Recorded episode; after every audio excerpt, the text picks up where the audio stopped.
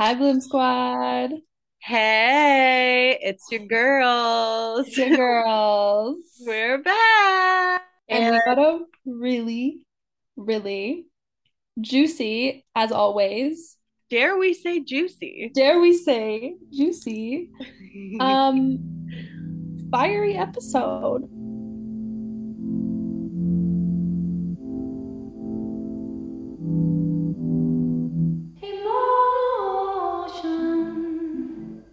Welcome to the Full Bloom Podcast. where we talk about whatever the fuck we want And you're invited.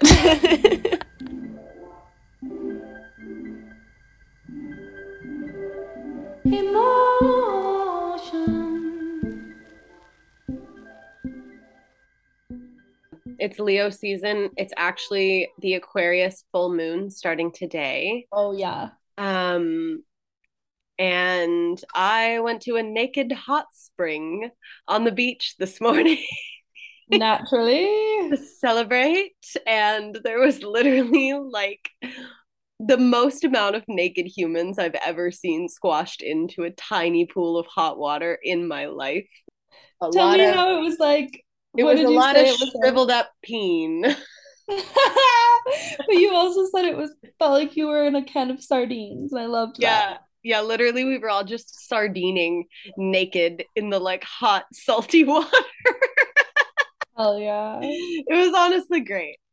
Um yeah, and how you feeling this full moon, Mm. Aquarius Queen? Yeah, man. I know. I'm trying to really tonight. I'm like, okay, I'm going in on this full moon. I have to. Like Aquarius full moon, but also just like moving through stuff. I am randomly back home in Calgary, staying with my parents. My sister is here. We haven't spent much time together over the past two years, so really trying to be like connection. Um, and yeah, just kind of had to like dramatically remove myself from Vancouver for a moment and just come home to reset. That's that's the vibe. Um, so yeah, I'm really looking forward to using this full moon to reset and get really clear on like what is going on and what's to come. Um, yeah. Mm. What about you?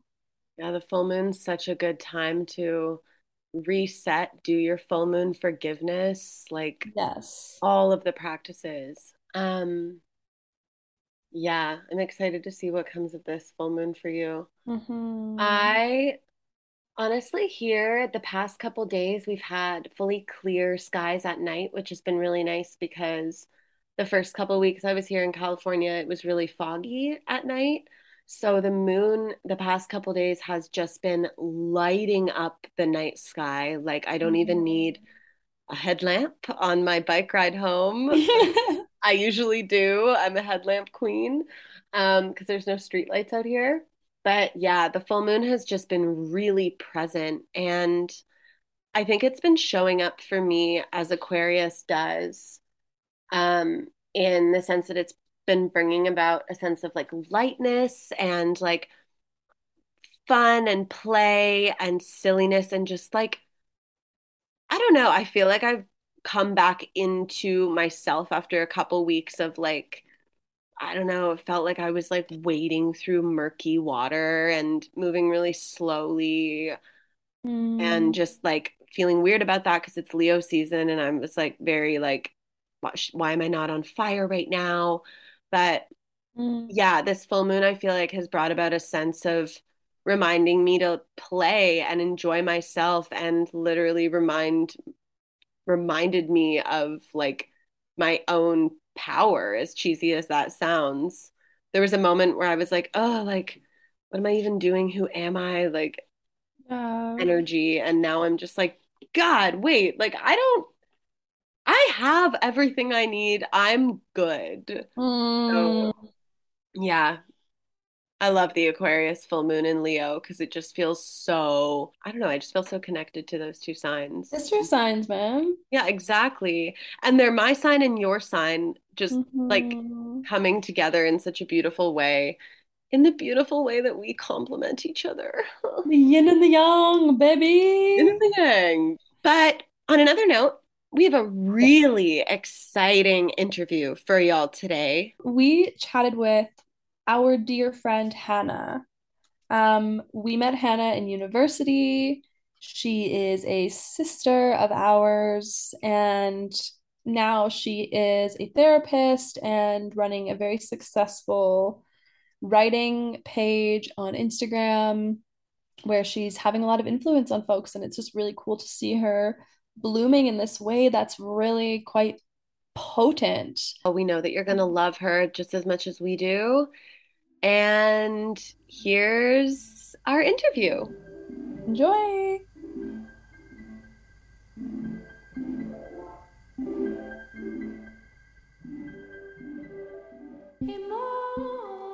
Okay, so welcome, welcome everyone. We are here with a very special guest on a brand new episode with a brand new conversation for you.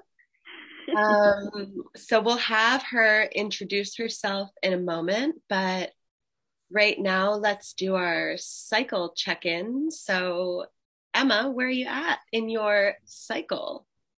Hi. I am on day four. So I am finishing up my bleed and feeling slow and sleepy. That's that's kind of the whole story behind it. I had like a very chill, relaxed bleed, even though it's been insanely hot here. Today is finally cooling down, but it's been like 30 with humidity and just kind of nutsos. So I've just been taking it very easy. Yeah, nutsos. um, yeah, that's me. What about you guys? I'm on day. Honestly, I don't even actually know. I think I'm. I must be on like day 30 or day 31. Um. So yeah, just kind of like anticipating the bleed and also yeah, just kind of like sleepy and slow. I set my alarm this morning and then snoozed it like six times, and it's been pretty cold here. I'm in Northern California and everywhere in Canada is having heat waves, and I'm down in California freezing somehow. So that's that. Um, but yeah, just like moving slowly, feeling kind of heavy. Um, I've been where I'm living, I have to like bike into town, which to get there is like 15 minutes to get back is like 40 because it's all uphill. And last night last night I was really feeling the like slowness in my body and I just got off and walked some of the hills because I was like, I'm not pushing myself. I just need. So yeah, that's kind of been where I've been at. Just like Can you tell the people why you're in California? I um I'm living on a garden slash farm land space um working like with the land on the garden and living here in a little cob house for the month of August. Is it a cob house? I didn't It know is a cob that. Yeah. The the Oh. farmhouse isn't, but my little like room sanctuary is, which is so cute. God. And yeah, just living in this little town called Bolinas where I came like happened upon while I was living in the van and I spent some time here and I just like needed to come back. So yeah, I was really fortunate to be able to come back and experience living on this land for the month and learning about gardening and sustainable water I don't know, systems, access, all of that stuff. Mm. So yeah, that's that's where I'm at this moment. burning Gorgeous. some herbs from the garden and sitting here trying to bleed. Mm. What about you? So nice. Um, so I actually haven't been like really actively tracking my cycle because I used to do so through an app and then my phone just kind of like deteriorated to the point where it like wouldn't allow me to access any of my apps. So I was like, whatever. um, but um, I I also recently went off the birth control pill. Um, so I have been like kind of, I guess, re-experiencing my body and my period without the birth control pill. And I finished my period, I want to say maybe like two days ago. So I'm kind of in a similar spot, I think, that Emma is. And I am very caffeinated right now. While we were doing the breathing exercise before we started, I was literally like, my body is like full of tingles and butterflies. Like I am just so freaking caffeinated. Um, I'm same, Hannah. okay, good, good. But I'm so excited to talk and like a little bit nervous just because I always feel a little bit of nervousness whenever I'm like being recorded. And there's lots of mm-hmm. reasons for that that we can definitely explore because I've thought about them a lot. But I'm so excited to talk with you both and also to just be listened to by like the full Bloom squad. That's so sweet. You hear that, y'all? so cute. yeah. And do you want to introduce yourself? Does that feel like something that would feel good? yeah yeah i can try to i always struggle Mhm. as well with kind of introducing myself but um, sure. my name's hannah right now i'm sitting in my office in my beautiful little house in a city which i will not disclose but somewhere in somewhere in ontario um, i am a therapist a writer um, I recently finished graduate school. Um, I have an undergrad degree in women's studies. I love my friends, food, outdoor Mhm. dinner parties, babies, candles, art. I don't know. I'm not I'm not sure how to really talk about myself, but hopefully I'll be able to share more about like my interests just organically through the conversation. Definitely. What um type of therapist are you? Like what is your practice right in this moment? Yeah, I um so I'm I'm trained in narrative therapy and also emotionally focused therapy. So I think a lot about stories and the meaning that we make about our lives through stories. Um, and I actually I recently finished an emotionally focused therapy externship, and that modality is based on attachment theory, which I think a lot of us know a little bit about through social media and you know words like anxious attachment and avoidant but there's really so much more to attachment theory and then the modality of therapy that was developed based on attachment theory than what we read on the internet or at least on on Instagram or on social media so those are the primary things that I use but I would definitely say that I'm very intuitive um, when I am working with people and I don't rely on a specific framework just because I find like all of my clients and what they need is so different.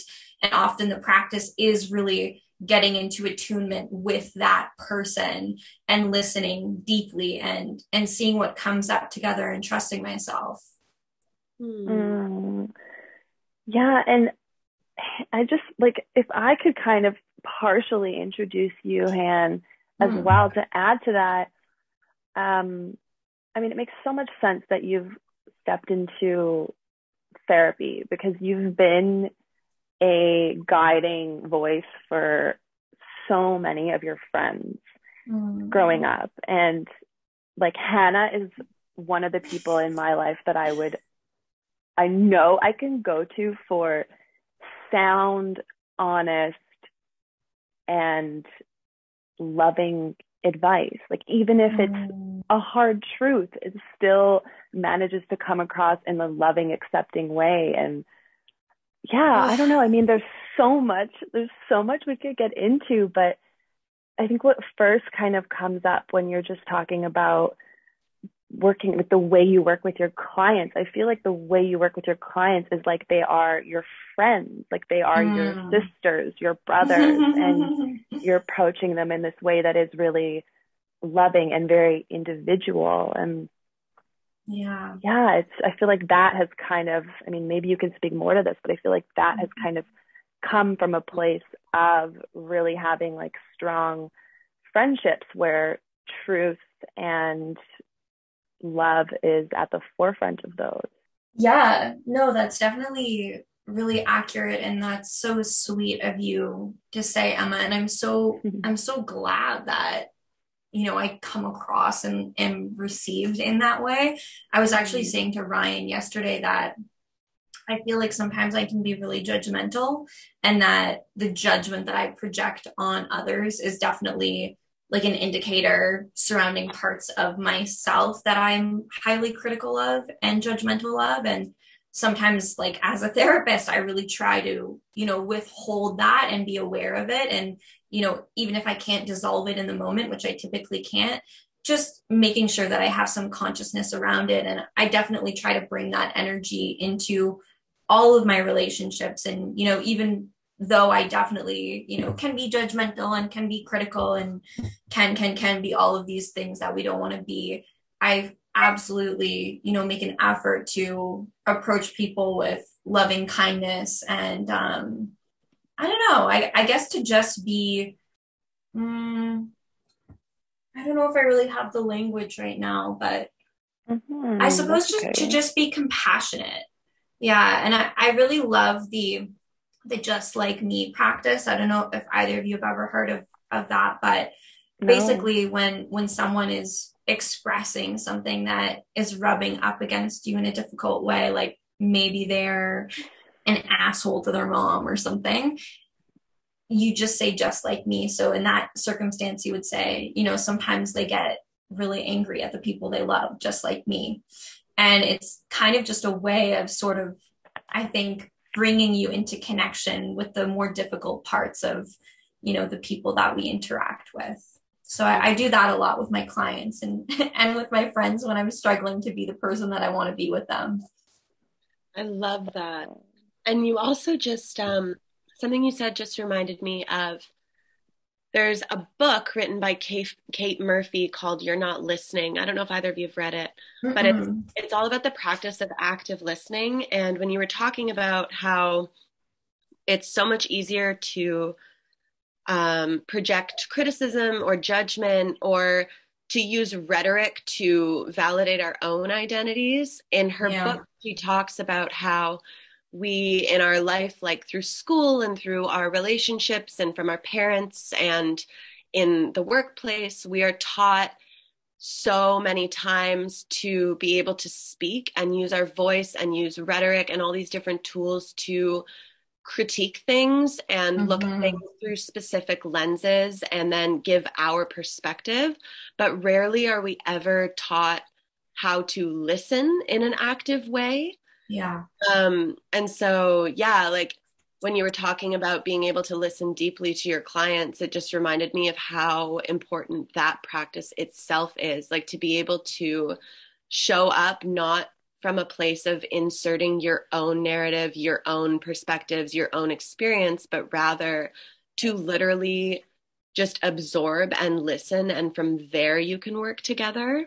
Yes, I, I love that so much. I was saying to Ryan that like I learned so much about therapy while being a therapist and while do continuing to do my own training and my own work. And I was saying that therapy kind of reminds me of like if you had a mirror and you looked into it and it was really blurry at the beginning and then every time you look into it it starts to get a little bit clearer.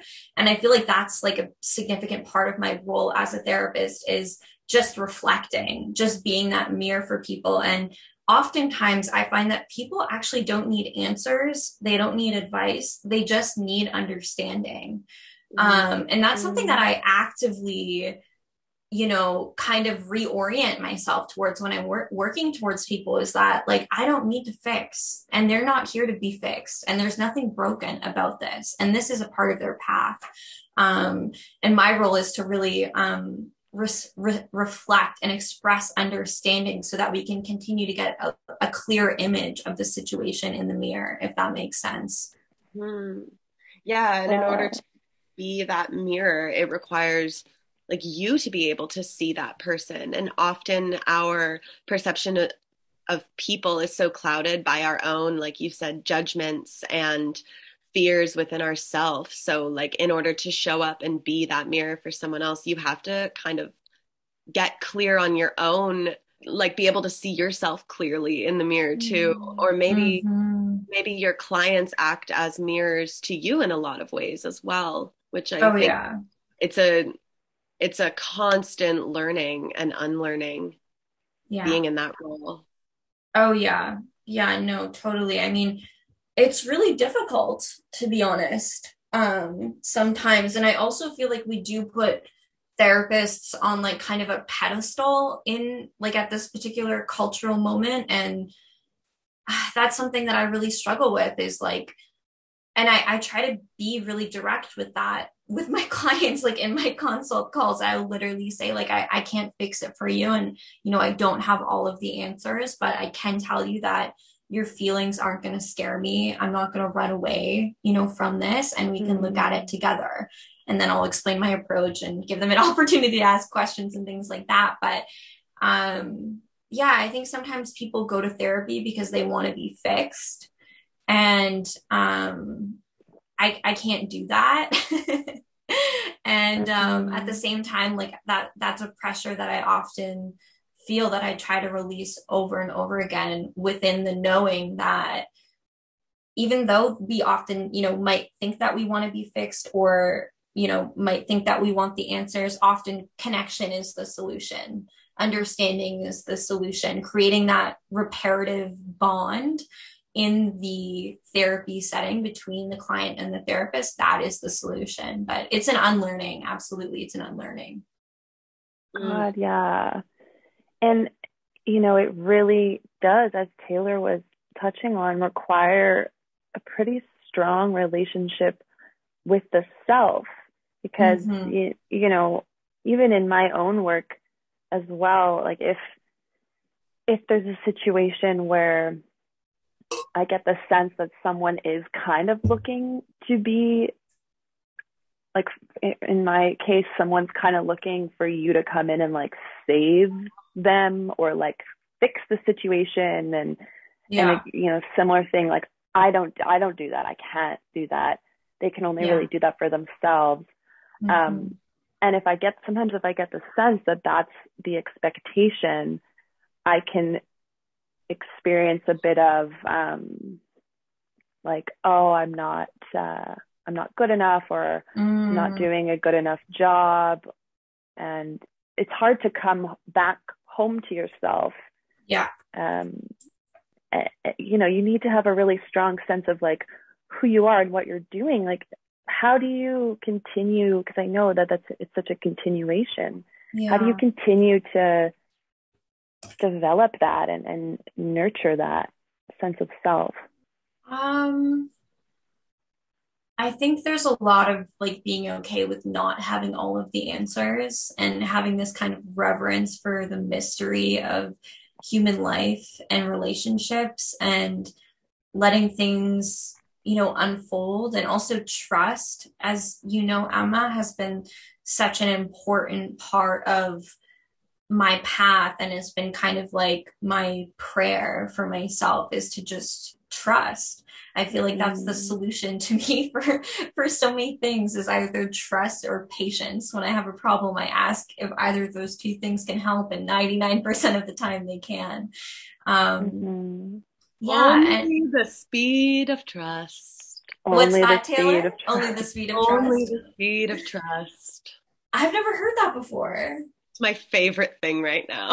oh my gosh, where's that from? Um, the Instagram account Gender Sauce. Oh yes, I yes. love yes. that account so much. But yeah, yes. it was just one of their like little snippets, and I've literally like I should tattoo it on my forehead. I love it. Yeah, yeah, yeah. Trust has been so important to me, and I think that's because I had such a fractured relationship to it for a period of time.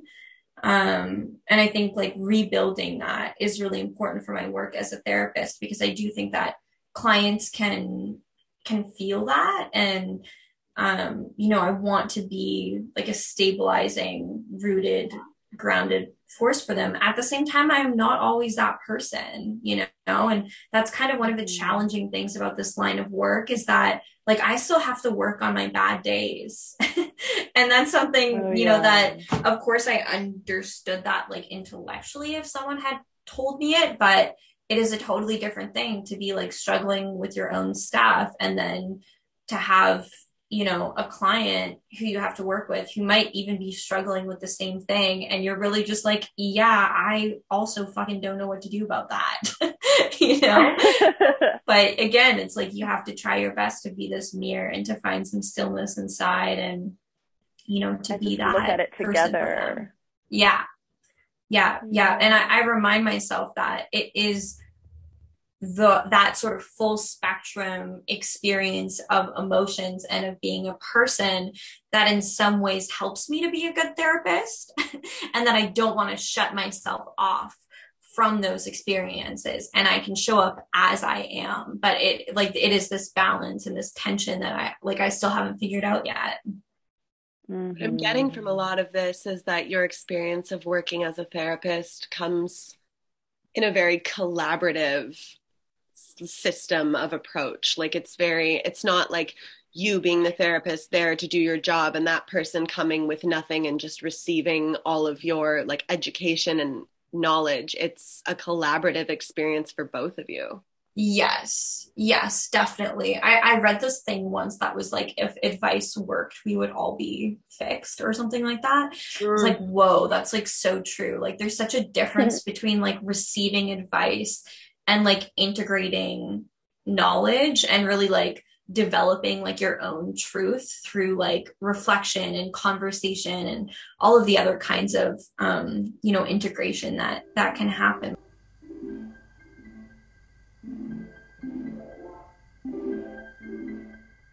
so han what does blooming mean to you like blooming. the full bloom like what does that feel like or look like when you look at it in relation to you your mm-hmm. work your experience in your body and life what's your bloom why but one of the words that's coming up for me is embodied mm-hmm. um i i feel like this chapter of my life and when I say chapter, I mean like probably the next three months. I feel like I'm constantly just like going through these different kind of like micro evolutions. Mm-hmm. But I really want to be a more embodied person. And I feel like I'm often kind of like, I'm, you know, I'm in touch with my body, but I, I don't always take time to just be in her and to like even like explore like pleasure um and to just really get to know her. So I think blooming for me at this moment feels like, I don't know, like developing more of like an embodiment practice and like really doing that, really have having a little bit of discipline about showing up for that. Um, I also just think honesty um, is related to blooming or blossoming or coming into myself.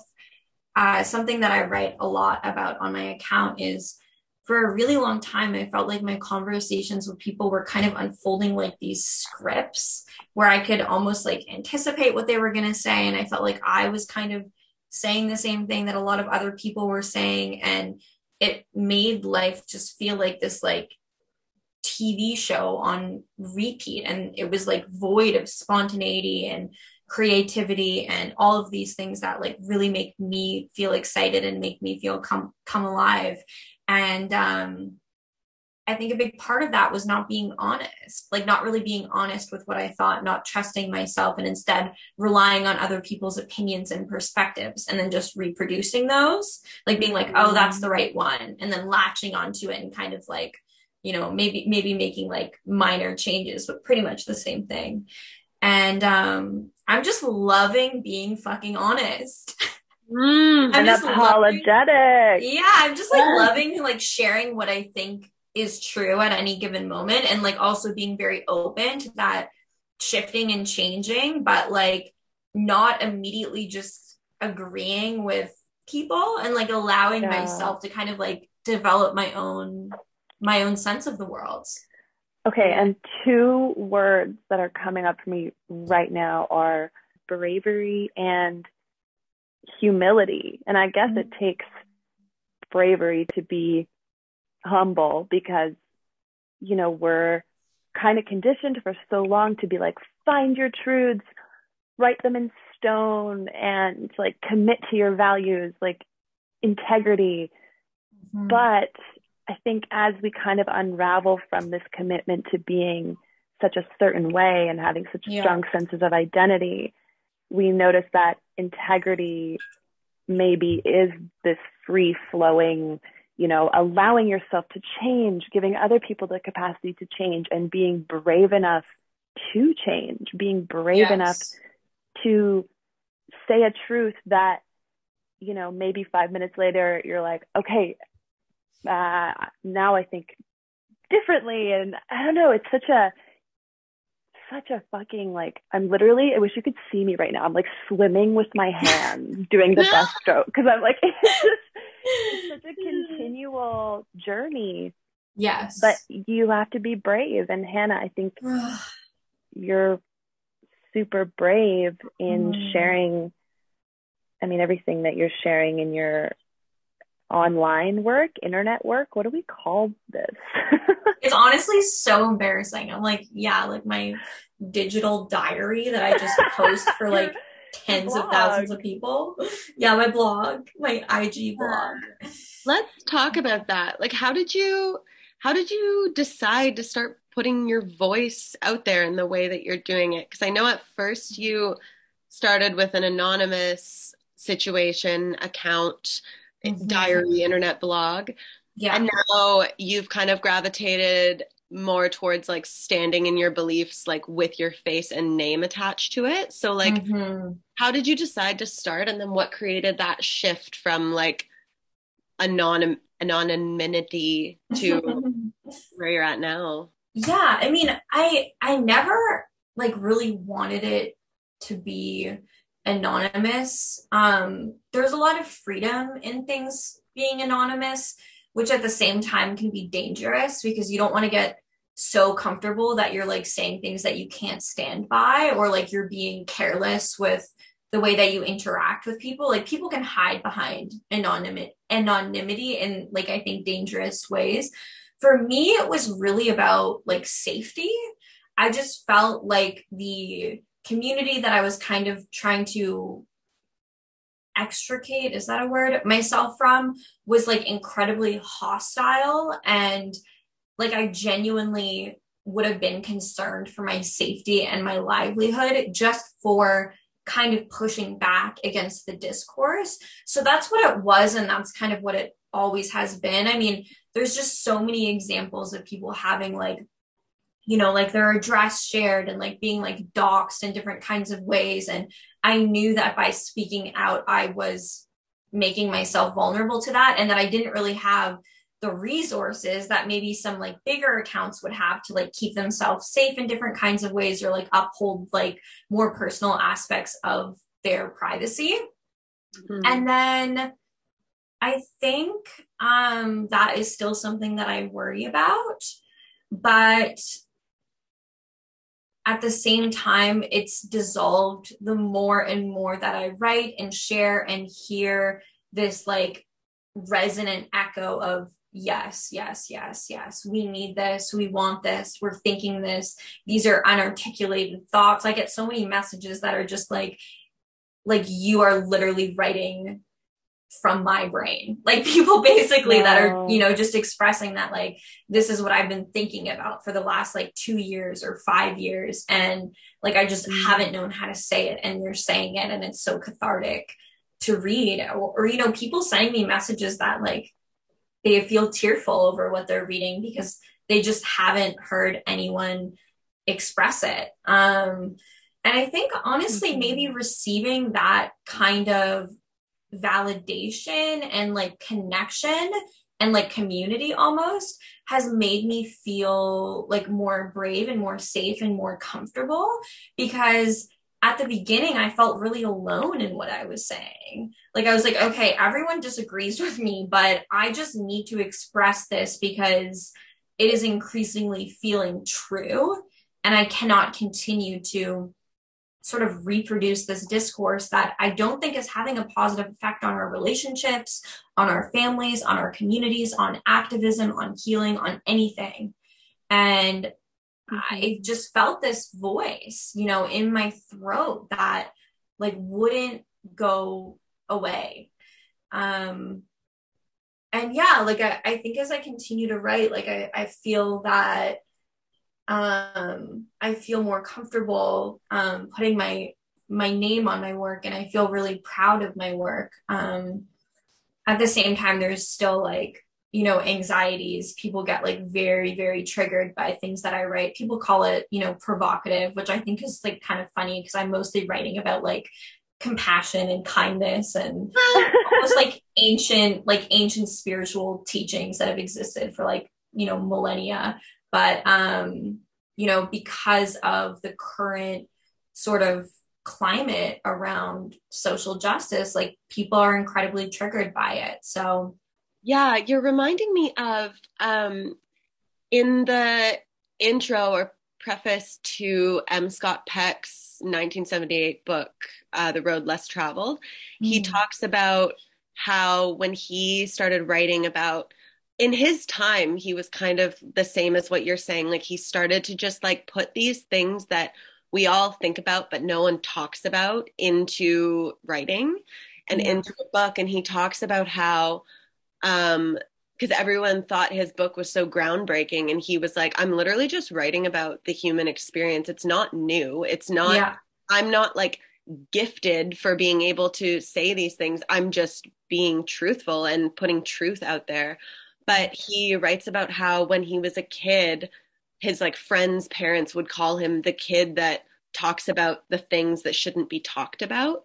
Mm. and that just kind of yeah. you, what you were saying kind of reminded me of that. Like it's these things like you were saying about how like when you first started writing you were basically i remember reading your stuff and you still kind of do this but I remember you basically confronting what it looked like to me. You were confronting cancel culture and being like, mm-hmm. this is toxic for like all of these reasons. And like, kind of like working within this really concentrated space of the far left and noticing its toxicity and unpacking it. Yeah. And people get really triggered by that, mostly based out of fear. I find that in our very like this polarized social and political climate, like you mentioned, we get really triggered by folks that have differing viewpoints because I think part of it, and this might this might be like controversial to say, but I think part of it is honestly people building this fragile identity based off of what values they are going to align with in order to like formulate an image for themselves socially mm. and especially with social media like the way that things circulate on social media people share certain things in order to align with certain belief systems and values and politics yeah. so then when that gets called into question they almost feel like their identity is getting attacked and instead oh, yeah. of sitting and having the conversation with opposing beliefs, which I believe is always a learning experience. Even if you're talking to someone you don't agree with at all, there's going to be something in there that you can pull from and learn from. But yeah. people like hear one trigger word or one thing that like they don't agree with it that doesn't sit well with them and instead of noticing in their body where that trigger comes from they just immediately shut down and they're like, I can't talk to you. I don't want to listen to you. You have nothing valuable to say. So yes. I remember like at the beginning when you were like, actually, wait, this is really problematic and creating a further divide. I was like, fucking yes, go off. Cancel culture's toxic. Yeah. Yeah, totally. And I, you know, I think I was that person that you're describing for a really long time that was like oh always on yeah like always on high alert you know like had like my I don't know. I have like the image of like a motion sensor light in my head. Like just mm. like if ever I noticed any kind of movement in the direction of anything that I even like inadvertently through the most like bizarre web associated with like conservative conservatism, I would just like it would set like an alarm off in me and I would be you know ready to explain to this person like all of the reasons why they were wrong and why I was right. And again like I was saying like these conversations would almost like unfold like scripts. Like I had all of the arguments kind of like pre-written and pre-planned and there was and absolutely their... oh go ahead go on. I was just gonna say even their responses too I from my experience if they didn't respond in a way that I had already like predetermined as the right way to respond, it would be wrong. So there was like a script from me being like, here's yeah. what I'm going to tell you. And if yeah. you don't say the right thing back, then you're still wrong. Like there's, there was yeah. no capacity for anything other than this script I learned in university. Yeah. Yeah, absolutely. And, um, I think, you know, at the same time, there were these kind of sort of paradoxical ideas that like were part of the discourse. I'm trying to think of one like okay so like the most like common one that i can think of as an example for listeners is silence is violence. So silence is violence is like some like it's like a slogan that is like thrown around all the time in woke world social justice land. But then at the same time like you can also be chastised for like speaking up about like literally anything. Um and like be told that like it's not your your space and like your voice doesn't matter and that like you don't even have a right to have an opinion on the issue for like a variety of what i think of as like usually like identitarianism type reasons sort of essentialist reasons. And i think i started to gradually sort of like notice these tensions where like it was almost as though no one could do anything right around me because there was like a rule and a counter rule for a, literally everything. And it started to impact my relationships in like really profound ways where I found myself just feeling so critical and so judgmental of people and having like I, I have heard someone else describe it. Um, my friend Kira describe it as having like four cops and three lawyers in your head at all times with all of these different narratives happening and you can't even be with people because you are just ripping them to shreds inside over like the most mm-hmm. like even non-political like objectively non-political things and of course like in response to that the like social justice toxic social justice crowd would say nothing is political you know? Like it's like there's like literally it's like a fucking script and it's so boring. Yeah. and there's like nothing new or interesting or transformative in it. And i think i just at the same time it like it absolutely wore on me. I felt like i just didn't see like the good in people anymore.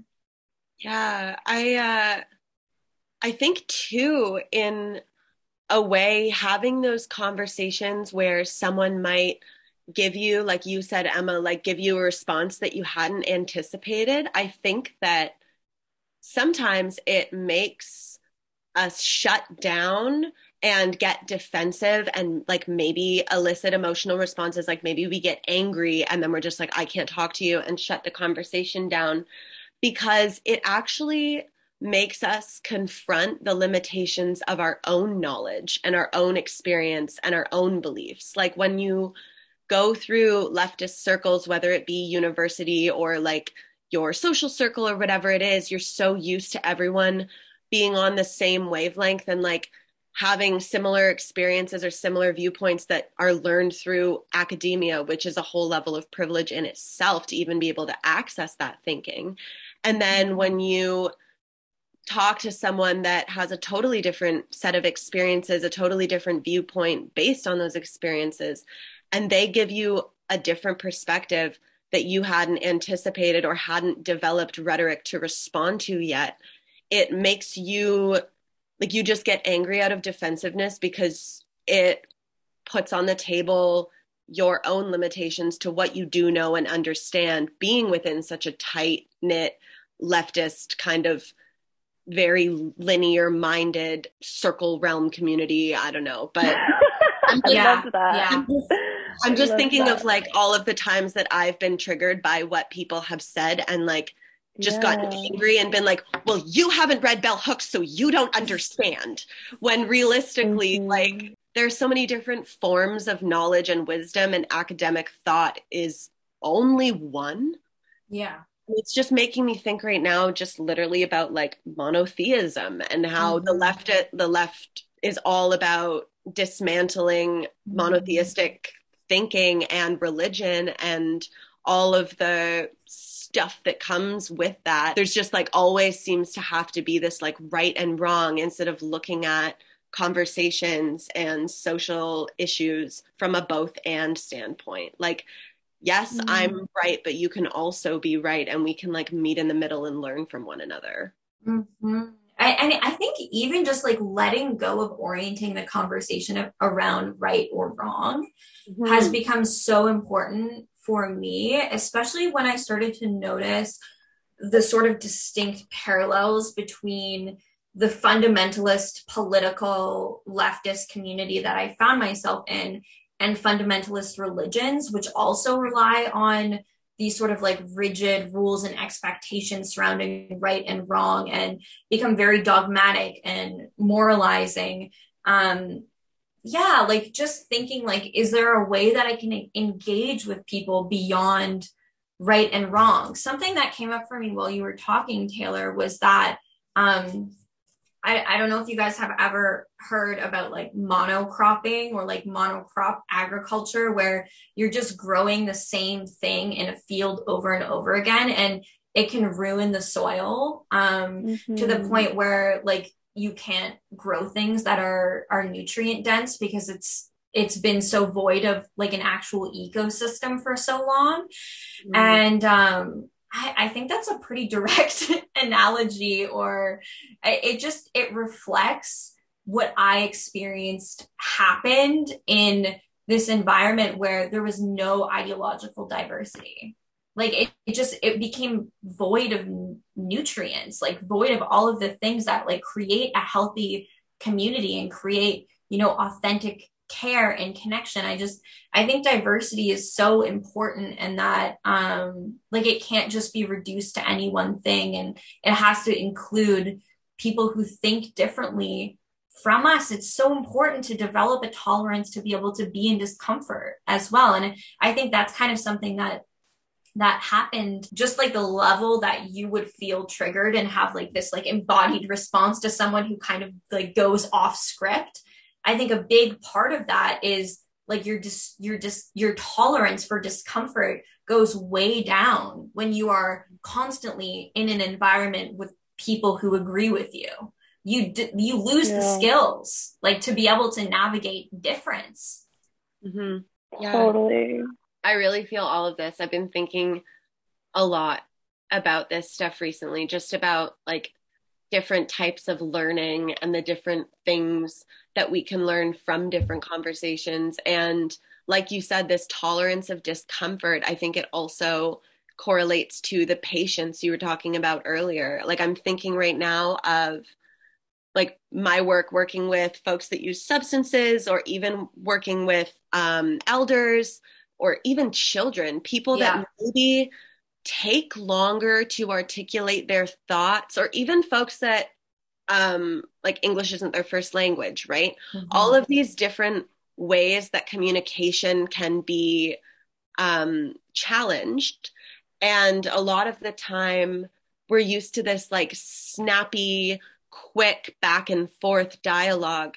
But I notice a lot of people, especially English speaking folks that are like younger and in academic circles or wherever they are, getting really impatient with people that can't articulate their thoughts fast enough. And of course, this comes back to like our general attention spans right now from social media and the, just the way we live our lives.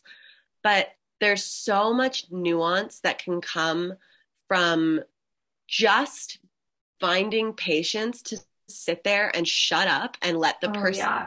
get there on their own, which I Mhm. think probably comes back a lot to your practice as a therapist. Like, literally, instead of needing to fill silence, letting silence be filled and Mm. being a witness to that and allowing the learning to come from that.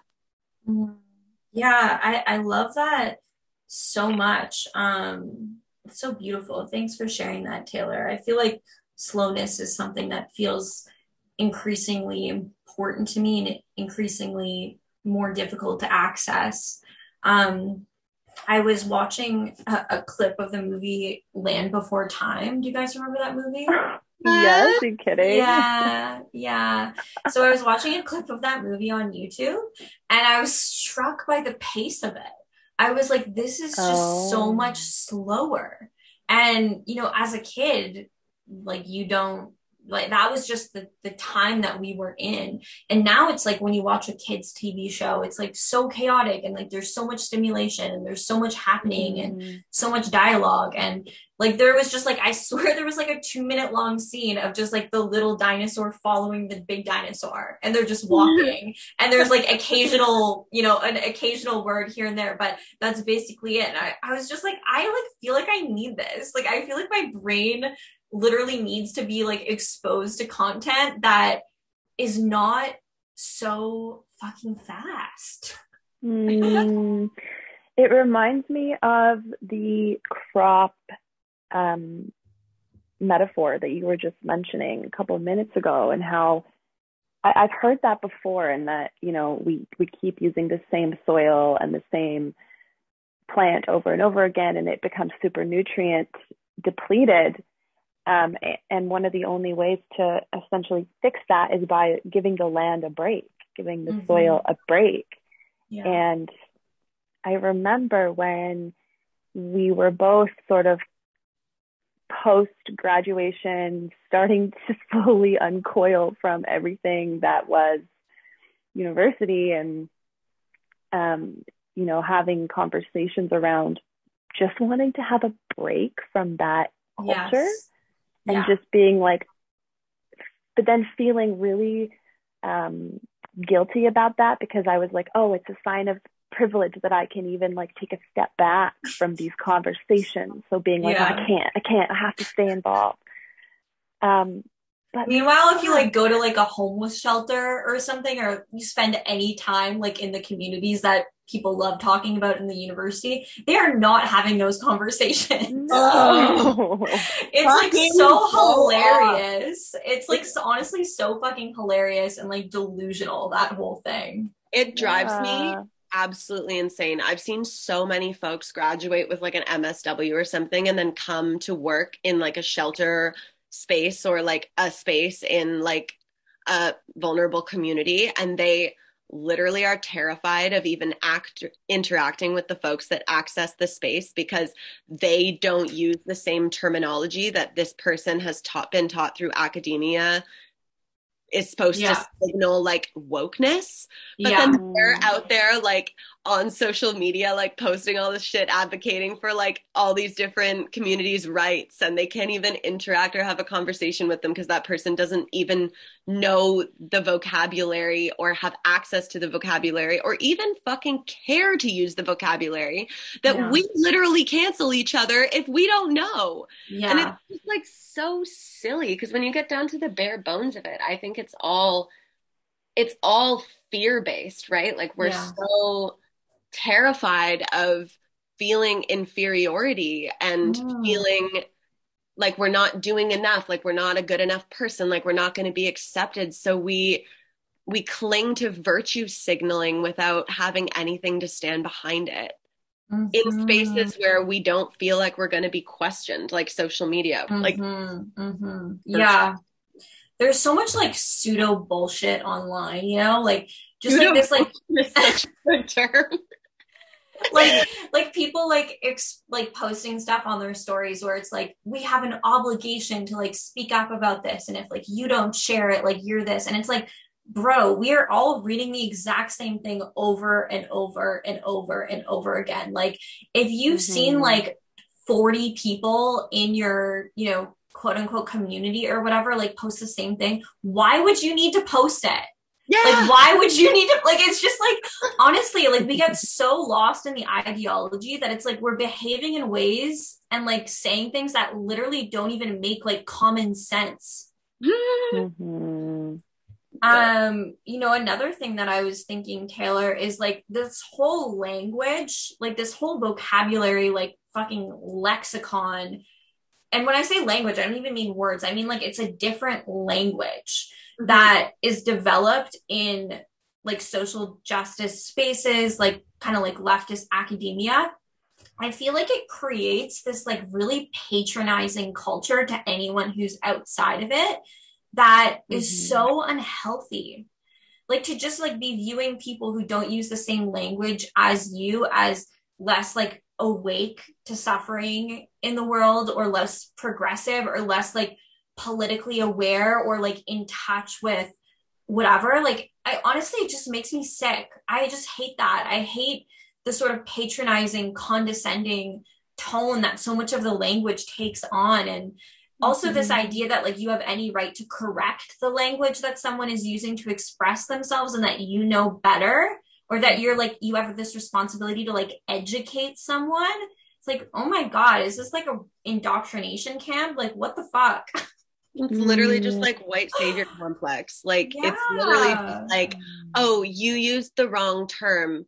Let me like tell you why it's wrong and like make you feel shitty about yourself so that next time you go to voice an opinion, you'll second guess and triple guess yourself and then end up not sharing because you're worried you're going to come across as like a bad person for not knowing the proper terminology.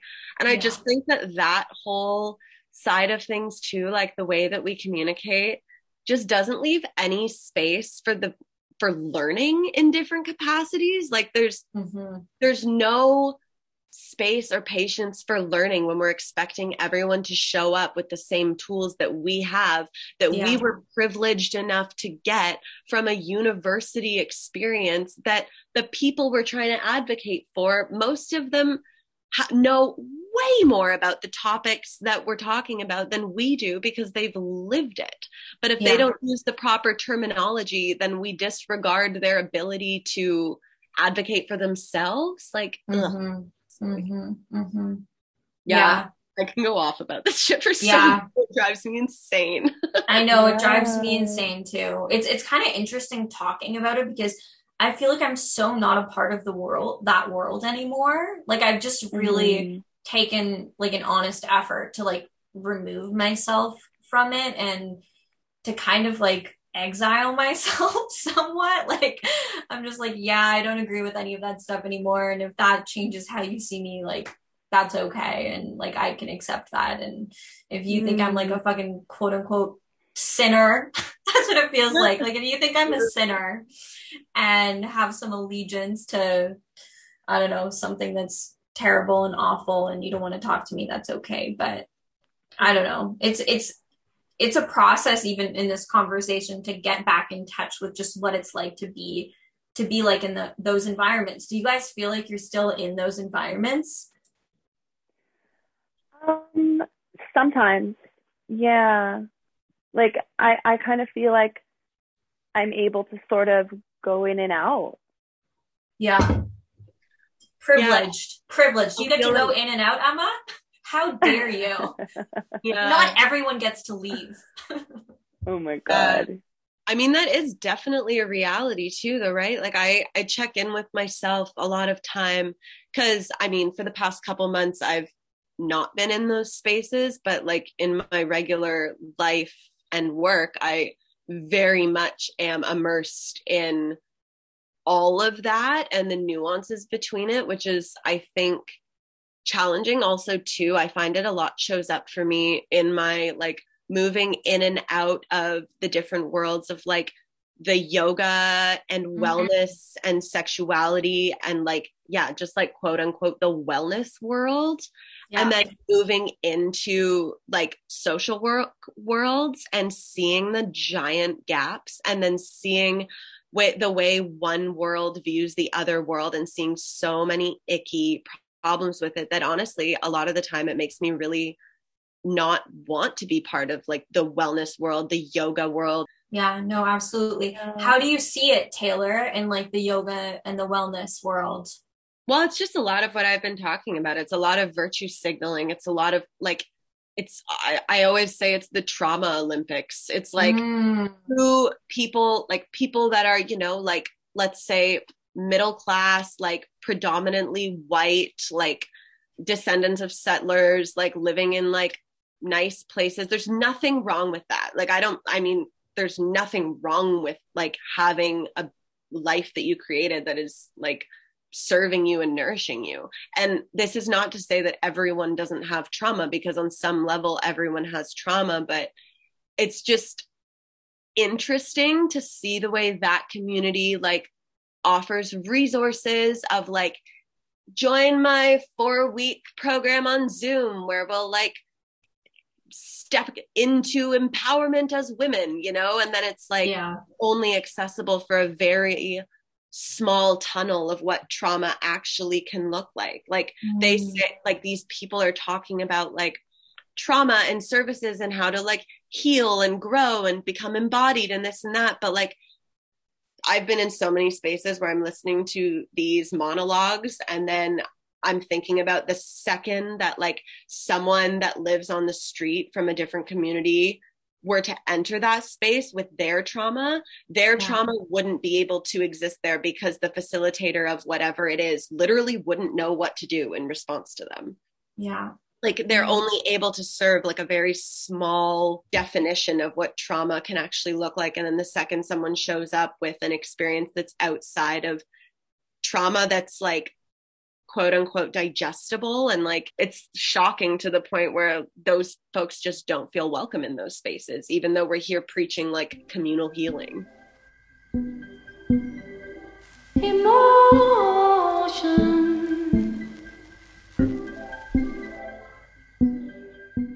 how do you handle the haters. Like obviously it's not your responsibility to like educate them or parent them but obviously to some degree like receiving like unpleasant messages can be challenging. So how do you process that? Yeah i mean as you guys know like i have pretty strict boundaries on my page. I mean i don't have a comment section. Like no one can comment um, or rather I have it set up so that only people who I follow can comment and I don't follow anyone so no one can comment.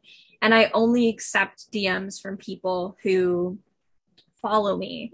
Um and I guess like and I, I still get you know sometimes people send like critical messages or challenging messages or messages where they you know disagree or whatever and like those are fine. I often don't engage just because I don't really feel like I have the energy to get into like debates over DM. Mm. Um, like I just don't really feel like it's a, like a super conducive, I guess, like medium for having a kind of meaningful conversation.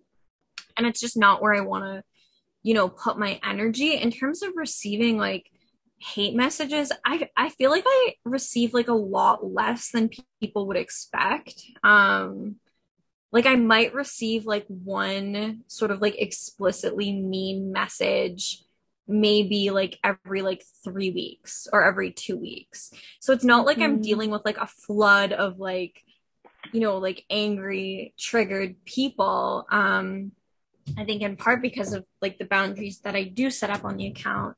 In terms of dealing with it, I think, you know, I just kind of let myself be sad if it makes me feel sad um and also know that like I don't have to like let it ruin my day and I don't have to strongly identify with it and it's okay for that person to be where they are and at the same time like you said like it's not my responsibility and I just try to let it go. And that's something that Ryan says. Like I often will like I'll show him messages that I get if it's something that really upsets me or makes me feel some kind of way. And he's like, just let that go. And I'm like, okay, can it really be that easy? just like exhale that into the environment, send it back to the earth, not my problem. Um, mm. yeah, so it is, it is hard sometimes, but you know, I think I just maybe I just try not to take it too seriously. And I also feel yeah. like I try not to take even the good feedback too seriously. Like I'm just like, great, you resonate with it. That's amazing at the same time, I never want to start writing for an audience. Um, yeah. I love just writing for myself. And uh, yeah, I just try to stay like pretty neutral. I think that feels really healthy for me. Oh, in one of your more recent um, stories, I think you shared that when you first kind of like like you took a pause on the account and then started up again and you thought that maybe you were going through your flop era because you were losing followers when you restarted um, and then you what you shared is you sat with yourself and kind of went okay i'm not writing for anyone but myself and and i noticed from my perspective you started to really infuse your personality into mm. the page whereas before it was like really epic truths, but um, it was a little. I almost want to say sterile. Don't take that. Yes. In yes. Well, you take that however you want.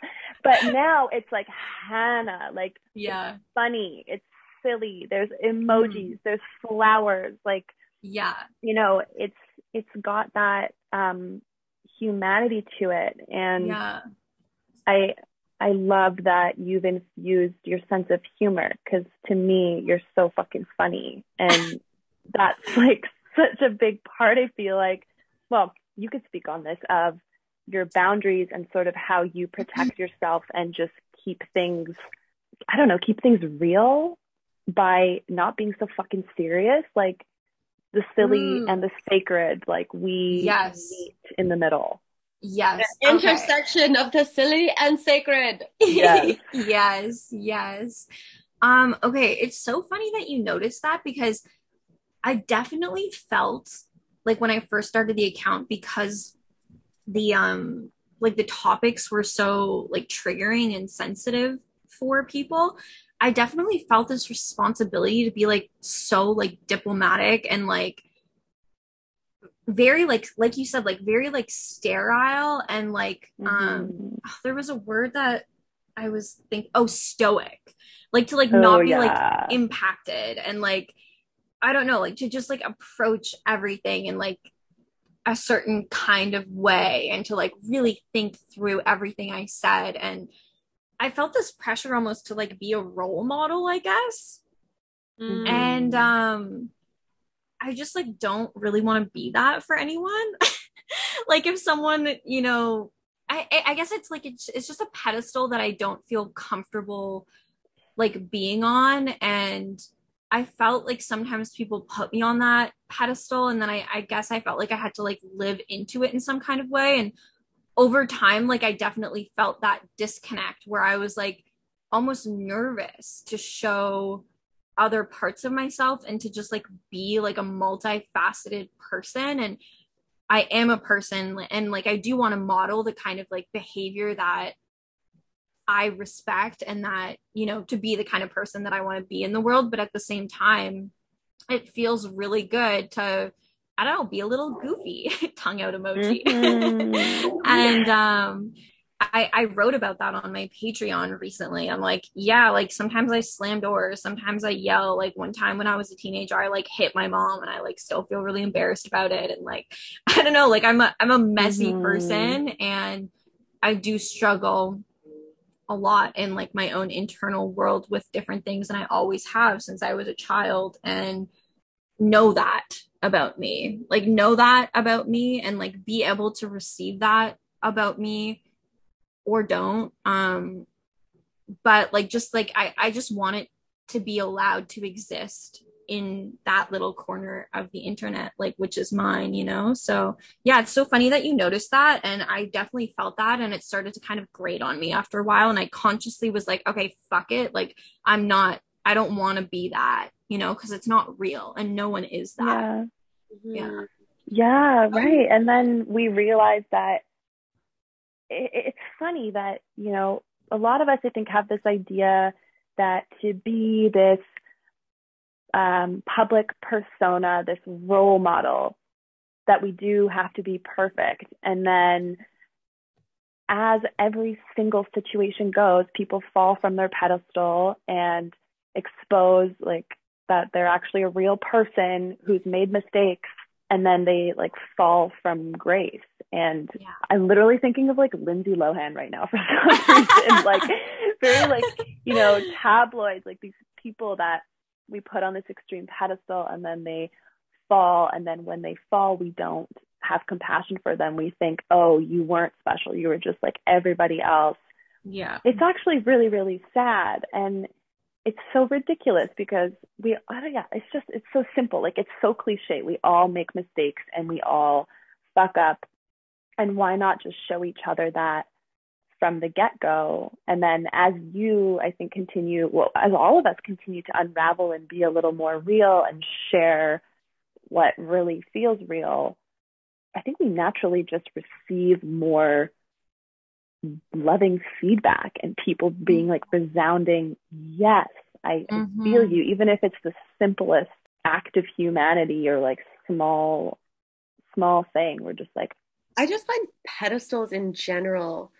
to be so damaging and dangerous. Like, I'm even thinking about just in interpersonal relationships, like, not even in relation to celebrity, but literally just even entering into a new relationship, whether it be friendship, platonic, romantic, work relationships, like, Mm-hmm. any relationships in your life where you meet someone and have this inkling to put them above you or to put yourself above them. But often I mm-hmm. find it's like we put others on pedestals when we see that they've done something really cool, or maybe they've done something that is a goal of ours, or whatever it is. Maybe we find them really attractive. And then the second that person shows any signs of humility and humanity and isn't perfect and isn't polished, it's like shocking. And we almost like get angrier at them for being imperfect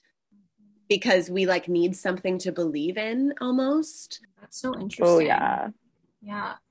We do need something to believe in, and it's not any one individual person, you know, that we should download that I to. saw And go ahead, Taylor. I was just going to say, I saw something today that was like talking about this, like this needing something to believe in. And it was like, you literally have to believe in yourself so Mhm. much that it's almost delusional. Yeah. Yeah, like you can't you can't put all your belief into like anything external other than yourself and then you have to like be almost delusional about it in order to like make any action. And it's Leo season, so like realistically, we can do anything we want.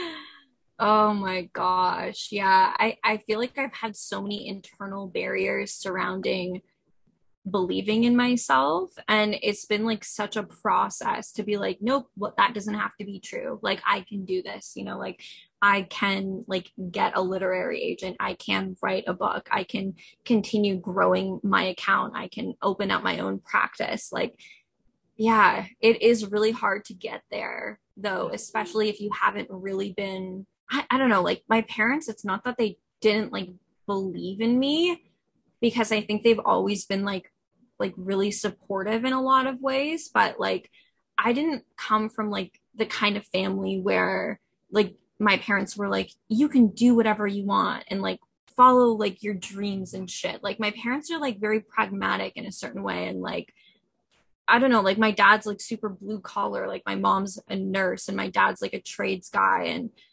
I think for a long time I had the sort of misconception that like I had to do XYZ to just like survive in the world and follow this like very conventional path. And it's been like so beautiful and liberating to just realize all the ways that that isn't true Mhm. at all. and to find it working for me, you know, in like pretty radical ways is just so crazy. I feel so lucky. Mhm. Well, before we finish, I would like to ask Yeah. um, Hannah, what are you reading right now? If you're reading anything. Mm. So I'm reading a, a f- one piece of fiction called Peach Blossom Spring. Um, what the hell? I'm obsessed with that yeah, so it's it's about um, it's Writing kind it of like this intergenerational story about a Chinese family in sort of like the mid 1900s up into like the early 2000s and I just started it but it's about war and migration and family and grief um, and I'm really loving it so far. Like I feel like it's like the first piece of fiction that I've picked up in a while that I'm like, whoa, like I I love this and I like look forward to reading it every night. And then mm. I'm also reading The Coddling of the American Mind with my book club on my Your page. book club. Yeah. Yeah. Tell so I've been like I want you to share with us and our listeners where they can find your Patreon, where they can find you if you want to share like how people can get to know you a little bit more. Yeah, absolutely. So the best place to engage with my work is on the Instagram page, which is meeting underscore myself underscore again. And then um, in terms of like getting in touch with me, you can always send me a DM or an email. Um, and there's like a link in my bio where you can access kind of everything else that you might need from me my patreon applications to work with me things like that gorgeous, gorgeous. and taylor what are you reading I just finished a fiction called The Price of Salt, which is kind of like a lesbian cult classic. Ooh. Um, so yeah, I just finished that. It was great. It's like set in the 40s in New York and it's about like these two women that are like in relationships with men. One's like going through a divorce, the other one's like like 20 and just like dating this man and they just like meet and fall in love and it's the 40s so you can imagine like the complications. Kind of like Thelma and Louise energy like they take a long road trip across the US together and like mm. it's it's cute. It's it was really really good.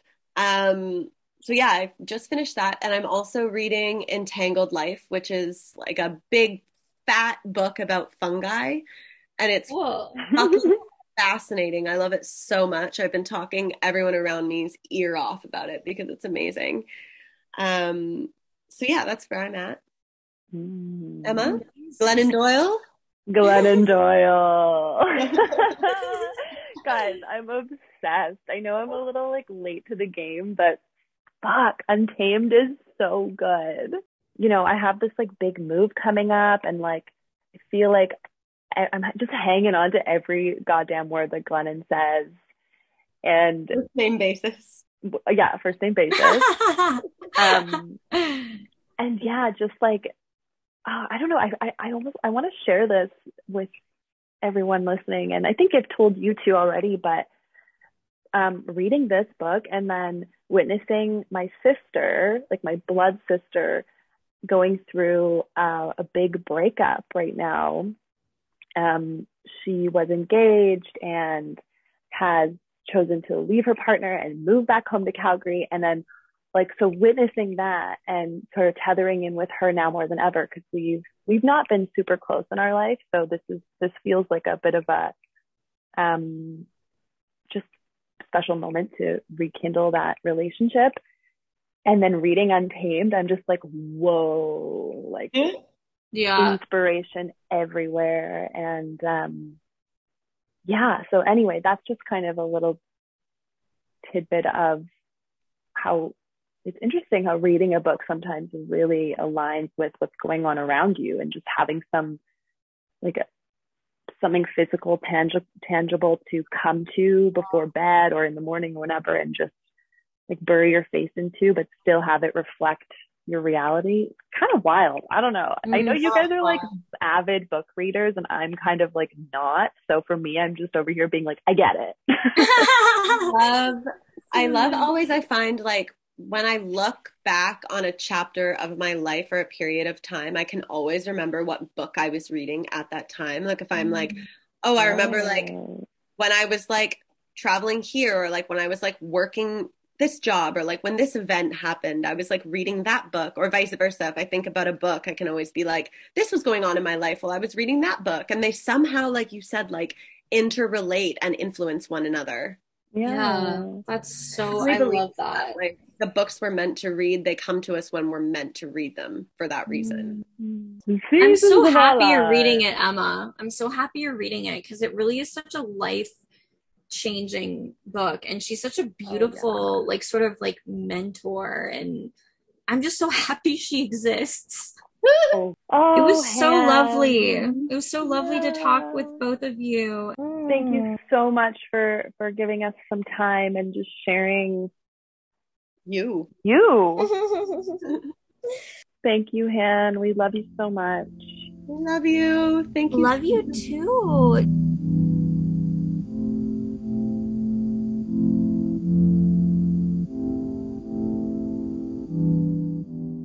So that was Hannah in all of her magic. Yes. I loved this episode so much. Mm. When you listen to her, it inspires you to speak your truth. Truths that you maybe didn't even know you had until you hear her say something or read her writing, and you're just like, oh, yes, thank mm-hmm. you.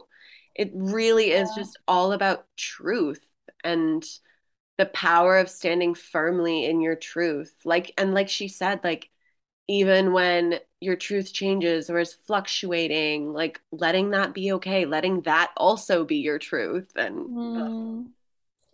yeah she really just shows that the more you the more you are becoming yourself and sharing yourself you are just permissioning everyone around you to do the same thing it's like this big like full body exhale like oh okay i can like let my guard down let my take my masks off like oh. really just be yourself and that there's room for it all it's just she's just permissioning i feel like is the word that always comes up mm-hmm. yeah what, is, what was that luna dietrich quote it was so ridiculously myself that my energy alone can't help but invite others to check in with themselves. Yeah. God, like that is so so real.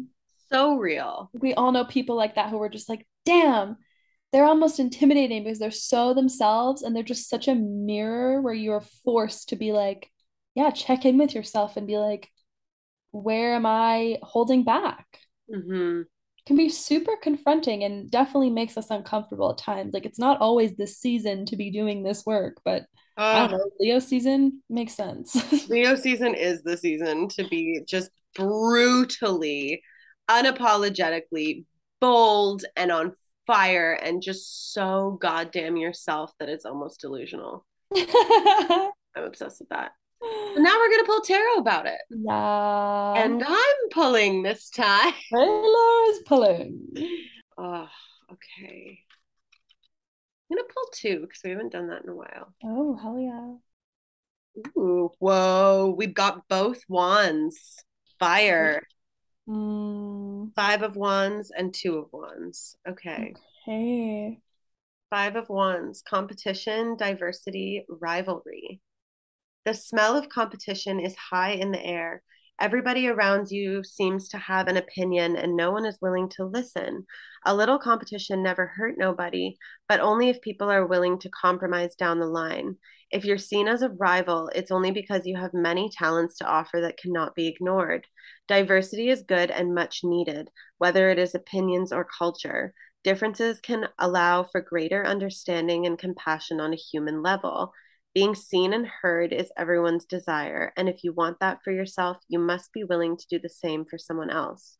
There may be an inner conflict playing out where you are pulled by the different parts of yourself. Tune into what you truly want, only you know what's best for you. Hey, wow. Yeah. I mean, like, how many times in that episode did we talk about like just like the right versus wrong when we were talking about like the left perspectives. And if you're seen as a rival it's only because you have many talents to offer that cannot be ignored. Like you know people like hannah wanting to like hide her identity at first be- for her safety literally because people were triggered by her truths. And yeah. Diversity is good and much needed, whether it is opinions or culture. Difference can allow for greater understanding and compassion on a human level. Oh. yeah. And talking about competition too, like the way that we have society sort of set up and been socialized within, um, there's not really room for people who are so damn compassionate and open and honest. I feel like there is a sense of competition in this like old paradigm where if you start to kind of show yourself it pisses people off or it triggers people and you're like causing a ruckus and someone might just say like oh sit down like you're too much Mm. um and then sort of as we're all evolving in this way to really want to expand and just expand ourselves in general um there we re- we realize that there's no competition because there's room for all of us Okay. And you talking about expansion mm. makes me want to just read the Two of Wands and then we can unpack that because Yeah. it literally says advance, explore prospects. A new world is calling your name, and you are confidently stepping forward, ready to see what's next. There is an enticing path laid before you, and you have conceptualized a plan to take action and progress toward your bigger ambitions.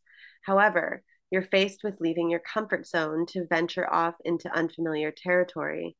The big picture is clear, and you know what you are capable of. Bold and fearless as you step into your own personal power, you enable others to do the same. Making the decision to leave the comfort of home is not always easy, but can be necessary for your personal growth. Take the risk and have a backup plan.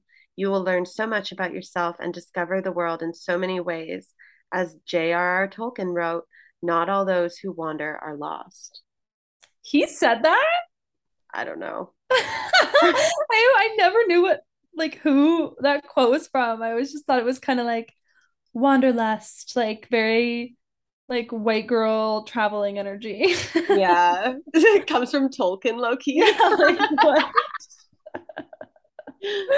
But honestly, that like I'm thinking of Yeah. um I'm thinking of her just yeah like stepping into her role as a therapist and like leaving the comfort zone to venture off into unfamiliar territory just like radical trust in herself talking about Mm, having to believe in yourself and knowing the big picture and knowing what you are capable of and being bold and fearless enough to literally just step in and say I'm good enough to do this. I'm going to do it. Mhm.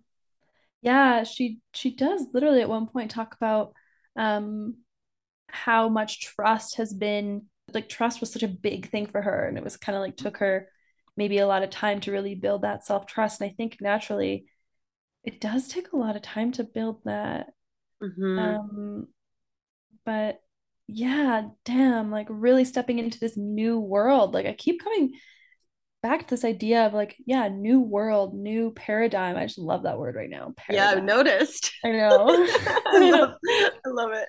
I love But- when I can tell that you have like a word Yeah. going. It's so good. she uses it Yeah. Six Um, it in wherever she can. But it's like literally that was was that not like the first sentence of two of wands like stepping into a new world or something A new world is calling your name and you are confidently stepping forward, ready Yeah. to see what's next. Yeah. they like confidence like oh Like, fierce confidence and also such fierce support like from your support Mhm. system and people around you in order to find that confidence i find is a big it's a big part of this because both of these wands and i guess just fire in general leo season in general is very about um the individual and like me myself and i and my power and i can do it independence. But it's also like so important i think to recognize like even in the five of wands talking about diversity and different opinions i'm just feeling like this need to acknowledge the community as well like acknowledge the systems behind all of this. I mean you and i come back to that all the time like yeah you can figure things out on your own but sometimes you just it even just takes like hannah was talking about like listening to someone for them to kind of figure it out on their own but they need that ear to pour into in order to or the mirror to reflect back to themselves. Mm, um just yeah like just to be listened to and to be heard enough that you feel you have something of value to share yeah like we can't do it alone even if even if you don't need advice from somebody, you have to share. hmm Like the past few days of all this stuff that I've been going through with like my relationship and just figuring out like what are the next steps. Um, there was a part of me that was like, I kind of just don't even want to like tell anyone or like talk about this because it's like I don't even understand it, you know, or like just any anything that comes up that feels like not quite right or something that you can't brag about feels like shameful or, you know, just kind of like unsure. But I know, I know, I know, I know like so much in my body that not talking about it is never the way to go. Like, absolutely, you can have moments where you just need to kind of like process things on your own and you can make that boundary and take that space. But it just doesn't work like that for at least for me. And I feel like for most people, like you gotta just share what's going on because likely someone will be like, oh, literally same. Like, let's share stories and compare and talk about it.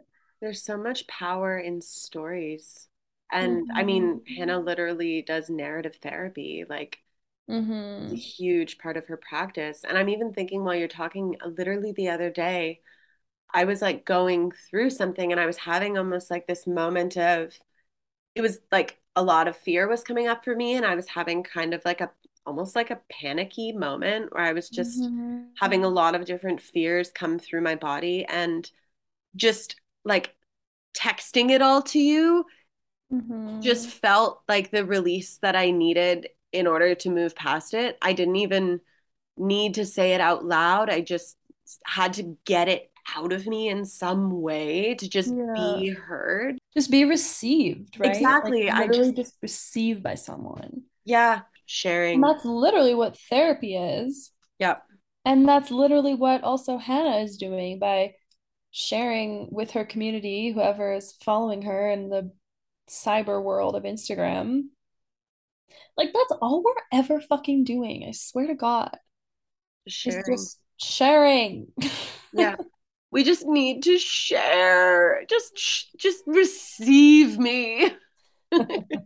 It's like realizing that like it's actually only ever depleting the possibility of expansion if we choose to not share.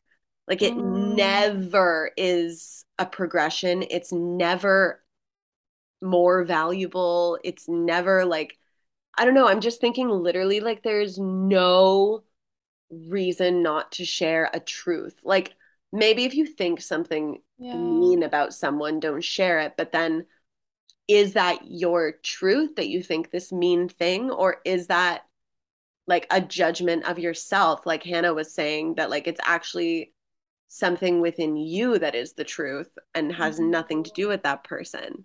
I'm just thinking like if we come back to the actual core of like truth and our truths, Yeah. then there's no reason not to share ever.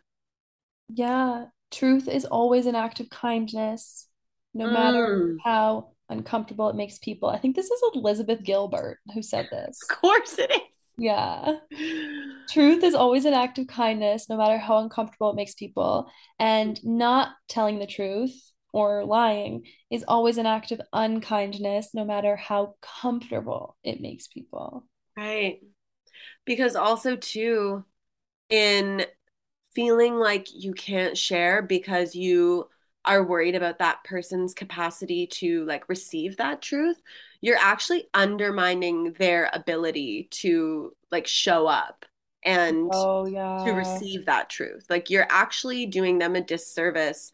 And not only that, but you're doubting that person's ability to show up in your truth with you. Mm, Like we're yeah, we're just assuming that they like can't handle us or they don't have the tools to process it or all of these things that actually makes them like lesser in your mind. Whereas if you just recognize and validate that person and give them your truth, it's almost like, yeah, it's an act of love. amen, sis. Go off. Going off. Truth. Oh Tell me God. the truth. oh, truth mm, at all costs. Yeah, man. Cringe Yeah. is truth. Cringe is truth. all right, y'all.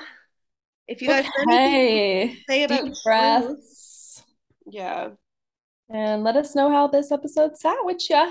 yeah, share your truths. Share them with us. Share them with your people. Share them with yourself. Yeah, let them be received. And we're blown away. away. Day by day. day.